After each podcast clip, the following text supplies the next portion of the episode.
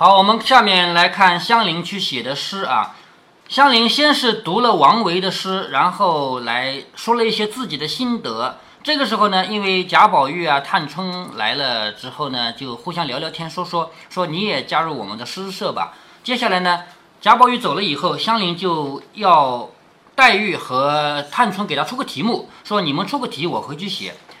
黛玉给他出的题目是说，昨晚的月亮就很好，我想写诗没写得成，你去写吧。韵就用十四寒。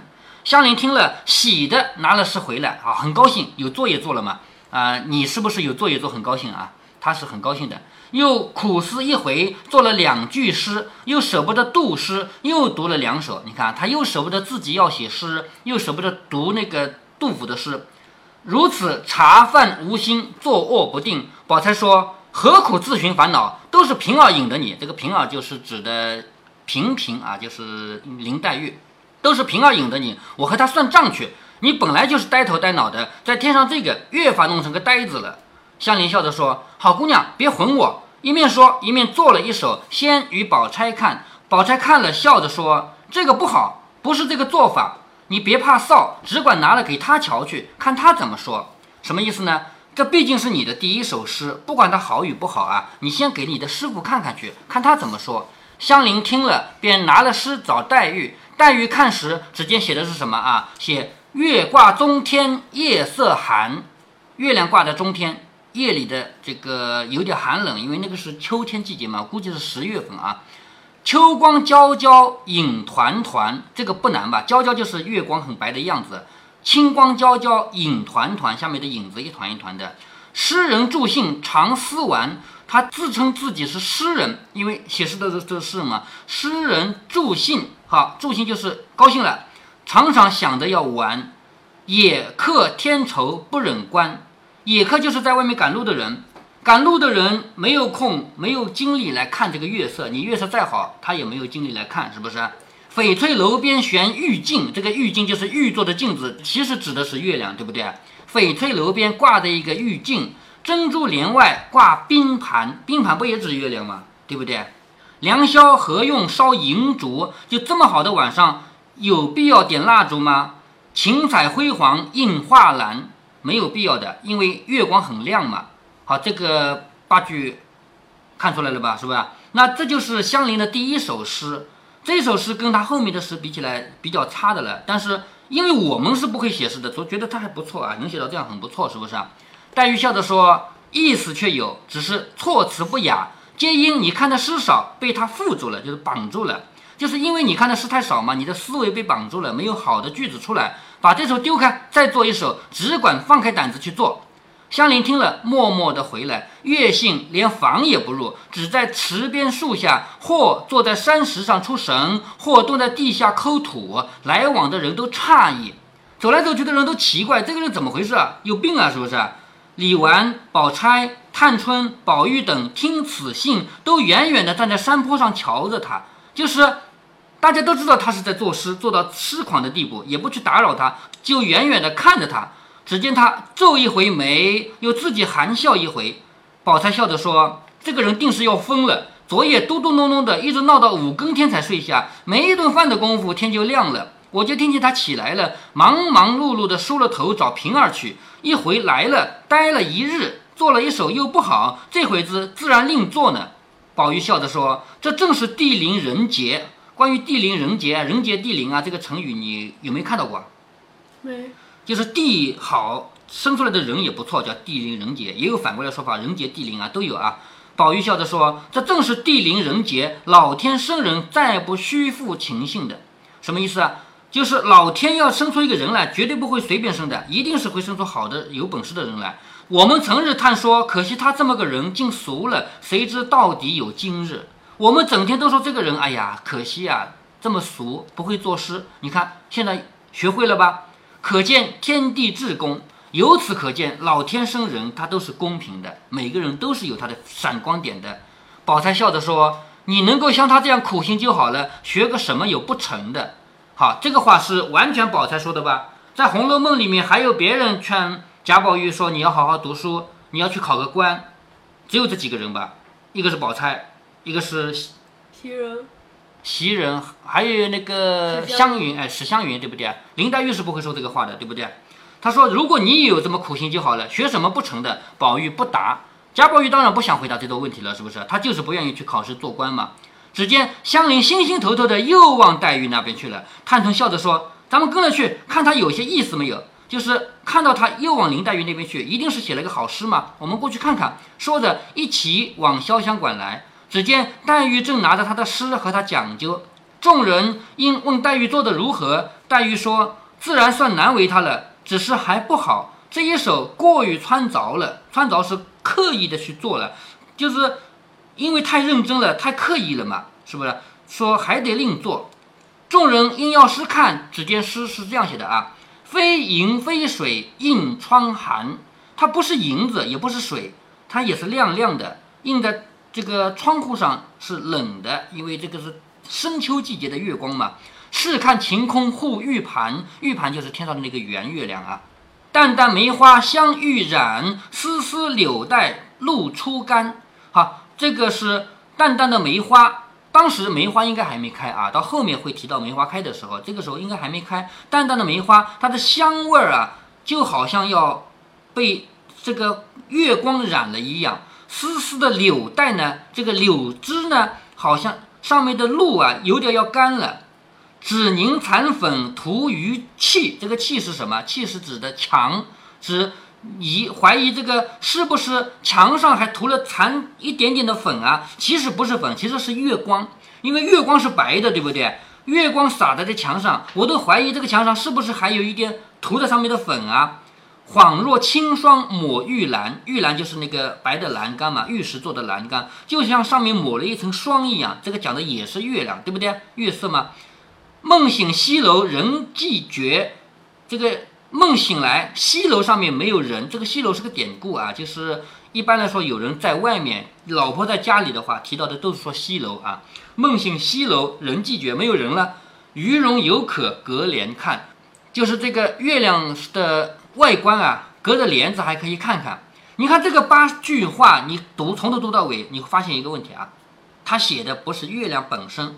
你看，淡淡梅花香欲染，丝丝柳带露初干，写的是什么？写的是在月光下的东西，是不是？嗯，梅花和柳树嘛。这个只疑残粉涂金器，就是墙上是不是抹了粉啦？恍若清霜抹玉兰，这个栏杆上是不是抹了霜啦？是不是指的月光？是吧？这两句写的是月亮下的东西，这两句写的是墙上和栏杆上的月光，是不是？好，宝钗笑着说。这不像是银月，月底下添一个色字，倒还使得。好，我刚才跟你讲过了，这个四句一看就知道写的是月亮的光嘛，不是写的月亮嘛，对不对？所以宝钗说的，你这个不是写月亮，你这个写的是月色，明白了吗？看你句句像是月色，这也罢了。原来诗从胡说来，再迟几天就好了。就是本来诗就是瞎说说的嘛，你再晚几天就好了。香菱自为这首妙绝，听如此说，自己扫了兴，不肯丢开手，便要思索起来。就是他认为自己写了一首很好的诗，结果就被薛宝钗说：“你这个写的不是月亮，你这写的是月色。”然后他就有点扫兴，又要想了。因见他姊妹们说笑，便自己走到阶前竹下闲步，台阶前面的那个竹子下面，在那走来走去，挖心收胆。从自己心里挖出来，要找那些句子啊，挖心搜胆，胆就是嗯身上的那个就是苦胆啊。耳不旁听，目无别事，他既不听别的，也不看别的。一时，探春隔着窗笑着说：“林姑娘，你闲闲吧，闲就是休息一下，闲一会儿吧，是不是？”说林姑娘，你闲闲吧。香菱怔怔的答说：“弦子是十五山的，你错了韵了。你看这个是不是已经入魔了，入迷了？”人家说你闲闲吧，他说这个闲这个韵不对啊，应该用十四寒，不能用十五三，是不是？众人听了不觉大笑起来。宝钗说：“可正是失魔了，都是平儿引他的。”黛玉说：“圣人说诲人不倦，他又来问我，我岂有不说之理？诲人不倦有没有学过？学过，学过的吧？”会就是教育的意思啊，教别人不应该觉得疲倦啊，诲人不倦。他来问我，难道我能不讲吗？是不是？李纨笑着说：“咱们拉着他往四姑娘房里去，引着他瞧瞧画儿，叫他醒一醒才好。就是这个人已经着魔了，怎么办呢？是不是啊？就让他到西村那儿去啊。十四还有十五和鲨鱼是什么区别？就是安和烟呢。比如说，呃，烟和烟不是同一个韵吗？有区别的呀。安和烟完全是同一个音吗？不是呀。写到安的时候可以用烟，但是写到烟的时候不能用安。比如说这个 o 和 u，如果这个诗的结尾是 o 韵的，可以用到 u 这个字；但是如果是 u 韵的，就不能用 o，知道吗？他们是包含关系啊。说着，真个出来拉着他过藕香榭，至暖香屋中。惜春正乏倦，就是画画的那个惜春啊，正累着呢，在床上歪着睡午觉。画针就是那个画画用的底下那块布啊，画针立在壁间，就是放在那个壁，就是墙那边啊，用纱罩着。众人唤醒了惜春，揭纱看时，十亭方有了三亭，就是才画了十分之三呢。香菱见画上有几个美人，因指的笑道：“这一个是我们姑娘，那一个是林姑娘。”探春笑着说。凡是会作诗的都会画在上面，快学吧！说着玩笑了一回，这个是玩笑，是不是？香菱不是已经在学诗了吗？香菱跑来说：“这个是我们姑娘，就是这个是宝钗，那个是林姑娘，那个是林黛玉。”探春就拿她开玩笑说：“凡是会作诗的都会画在上面啊，你快学啊，学了也会画在上面的。”各自散了以后，香菱满心中还想着诗，至晚间对灯出了一回神。至三更以后，上床卧下，眼睛关关的。这个“关”什么意思呢？这个“关”有两个意思啊。如果你平常看到这个字，指的是没有“鳏寡孤独”这四个字的意思啊。寡你知道的，寡妇没有老公的叫寡妇，对不对啊？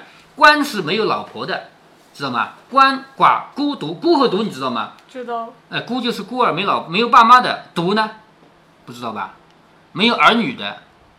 我们现在说的孤独，孤独是指一个人，是不是啊？古代不是的啊，古代孤和独是不一样的意思啊。孤指的是没有爸妈的小孩，孤儿嘛，对不对？独是指没有小孩的老人，叫独。鳏寡孤独，平常说到这个鳏就这个意思啊。但这里指的不是，这里指的是他眼睛一直睁着，就是他上了床也没睡觉，眼睛一直睁着，一直到五更方才朦胧睡去。一时天亮，宝钗醒了，听了一听，他安稳睡了，心下想。他翻腾了一夜，不知可做成了。就是他一夜没睡觉，这个诗有没有做成？是不是？这会子乏了，且别叫他。正想着，只听见香菱从梦中笑着说：“可是有了，难道这一首还不好？”香菱是做梦梦见一首诗了，是不是？宝钗听了，又是可叹又是可笑，连忙唤醒了他，问他得了什么？你这个诚心都通了仙了，学不成诗，还弄出病来呢？就是你连做梦都梦见在写诗，是不是？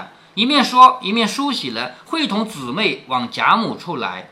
原来香菱苦志学诗，精选成句，日间做不出，忽于梦中得了八句。你看，白天想来想去，想来想去，一直没有想到很好的诗，最后睡梦中得了八句。那么按照文艺作品啊，咱们不讨论现实中啊，现实中你说你睡梦中会不会写出来是最好的？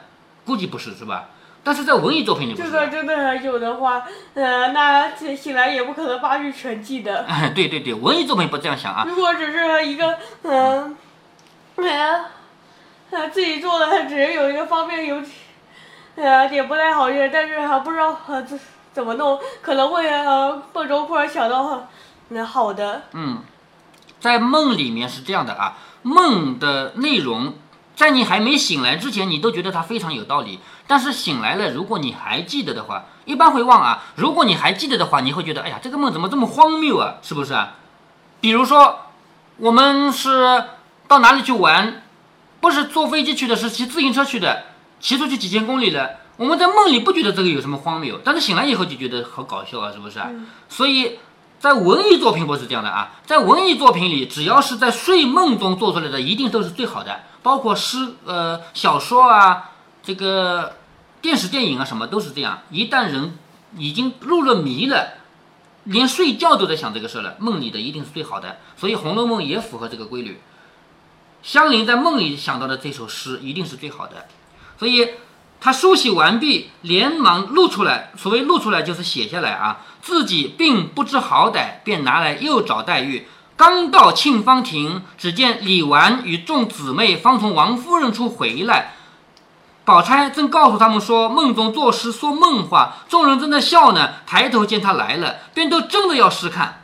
就是刚才他们不都是去给贾母啊、王夫人去请安的吗？请完了安回来的路上，宝钗正在说的呢，说香菱啊，她夜里做梦都梦见作诗了。他们都知道了，看到香菱来了，快快快，给我看，给我看。好，这一回到此结束，且听下回分解。连预知后事都没了。哎，你看这个回目啊，滥情人情物思犹矣，知道什么意思吗？嗯木雅女雅集苦吟诗，知道的吧？嗯啊，好，下面是第四十九回，琉璃世界白雪红梅，脂粉香娃歌星淡善，什么意思呢？琉璃世界是指什么？我们现在如果说到琉璃世界指什么？不知道。不知道啊，哼，琉璃是像玻璃一样，但是比玻璃还要漂亮的东西啊。这里的琉璃世界指的是什么？就是下满了雪以后一片白，叫琉璃世界，知道吗？好，后面白雪红梅很好记吧？在白雪下的那个季节里，又有红梅花，是不是啊？琉璃世界白雪红梅，好，脂粉香娃，这个很好理解吧？就是那个这些女孩子们个个都擦着脂粉，是不是啊？脂粉香娃，好，割心。心是有腥味儿的肉，用刀去割那个有腥味儿的肉。那么这个淡山呢，山也是有腥味的东西，淡是吃的意思。其实他们这帮女孩子在吃烧烤。我前面有没有跟你说过要讲到他们吃烧烤了，嗯对吧？就是在一个下雪天，这帮女孩子们吃烧烤，并且还要提到白雪红梅啊这一回。那么这一回的开头呢，就先把四十八回结尾没有写到的那首诗告诉了你。话说香菱见众人正说笑着，便迎上去笑着说：“你们看这一首，若使得，我便还学；若还不好，我就死了这个作诗的心了。就是这首诗如果好的话，我就继续学下去；如果这首诗还不好，那我以后就不作诗了。”说着，把诗递给黛玉以及众人看，只见写的是什么？写的是“金华玉眼料英男”。好，第一句话我们先看啊，不要看别的啊。精华是什么？我们现在说精华就是最好的东西嘛，是不是？这里指的精华是双层含义啊，一个含义是指月亮，因为那么好的月亮，那么好的月光月色，那是一种精华吧，是不是啊？同时在这里指的是香菱自己。香菱，你别忘了，她虽然是一个下等人，她是一个妾，但是她也在努力的学诗，努力的去提高自己的这个高雅，是不是？所以精华同时也在指香菱，而且也在指《红楼梦》里的这么多人。精华欲掩也是掩盖，你想要掩盖它的不容易，叫料应难。料就是料想，应该很难，就是精华的东西，你想要掩盖它都掩盖不了。影子娟娟破字寒，影就是影子，娟娟就是什么？月光下的影子那种很美的样子。娟这个字，你有没有同学叫什么什么娟的？有吗？没没有啊，没没有吧？如果是我这个年龄的啊，我告诉你，很多很多叫什么什么娟的。比如说，我有三个姐姐都叫娟，什么娟什么娟什么娟啊，不止啊。光我的姐姐有叫什么什么娟什么什么娟的就不止三个，应该是四个。那个时候娟用这个字用的很多，为什么用的很多呢？因为那一辈人不怎么读书，知道的字不多，这个字好嘛，就用这个字了。这个字的意思是指什么？指女人娇美的身材。知道吗？女子美貌用的娟，所以生了个女儿，嗯，就叫什么娟什么娟吧，明白了吧？所以我的姐妹有好多叫什么娟什么娟的啊。影字娟娟，破字寒，破就是魂魄。这个月光给我们感觉到了月亮的魂魄，但是呢，因为它是深秋的月光嘛，所以有点寒冷。你看啊，一片沾敲千里白，半轮鸡唱五更残。这个五更五更都可以念啊，因为。打三更天了，三更天了都可以说啊。一片沾敲，这个沾是什么呢？沾就是洗衣服的人，这个啪啪啪敲的时候，底下那块砖头，知道了吧？嗯。那么一片簪敲的意思就是这么多人啊，都在洗衣服的时候，月光就照在这么多洗衣服的人身上。一片簪敲千里白，就是大家都在洗衣服的时候，一千里都是白的月光，对不对？好，半轮鸡唱五更残，那个。还剩半个月亮的时候，就月亮要落下去的时候，那时候鸡已经叫起来了吧？已经到了五更天了吧？是不是？五更天那个月亮不是要落下去了吗？那个时候已经只剩一点点了吗？所以说半轮鸡唱五更残，五更残啊。绿蓑江上秋闻笛，红袖楼头夜已阑。绿蓑就是绿叶色的蓑衣嘛，蓑衣就是古代的雨衣嘛。在江上，江面上有人在钓鱼，秋天还听到有笛声，就是有人在吹笛子的声音。红袖楼头，楼就是楼房，红袖是指女人，因为女人穿的那个衣服才好看嘛，鲜红鲜红的嘛，是不是？红袖楼头，夜里靠着栏杆，什么人会靠着栏杆啊？就是丈夫不在家的女人，是不是？对吧？所以这个提到月亮，我跟你讲到过没有？提到月亮就是指思念故乡啊，思念亲人，是不是？嗯，都是这个吧。所以红袖楼头夜已阑，指的是这一层意思啊。博得嫦娥应借问，缘何不识永团圆？就是如果我见到嫦娥的话，我要问她一声，你为什么不让月亮永远是圆的？你有没有想到过另外一首诗也有这句话？月亮为什么不一直圆？一首是那个苏轼的那首《水调歌头》。对，对不对啊？所以古代经常有人在问啊，你月亮干嘛不一直圆？是不是？好，我们看到这首诗啊，真的精彩。所以我前面就跟你讲到过，曹雪芹写了三首诗，用三首诗来告诉了你一个原来不会诗的人学写诗的辛苦历程。众人看着笑着说：“这首不但好，而且新巧有意趣。可知俗话说，天下无难事，只怕有心人。就是什么事情都不难，只要你用心，都会学得好。社里一定请你了，就是我们的诗社啊，一定是请你了。”香菱听了，心下不信，他还以为人家在哄他呢，是不是啊？料着是他们瞒着哄自己的话呢，还只管问黛玉、宝钗等，就是问究竟好不好，究竟好不好，对不对啊？好，到这里为止呢。香菱学写诗的这个过程呢，就要结束了。接下来呢，就要写到这个下雪天他们怎么样去吃烧烤了啊。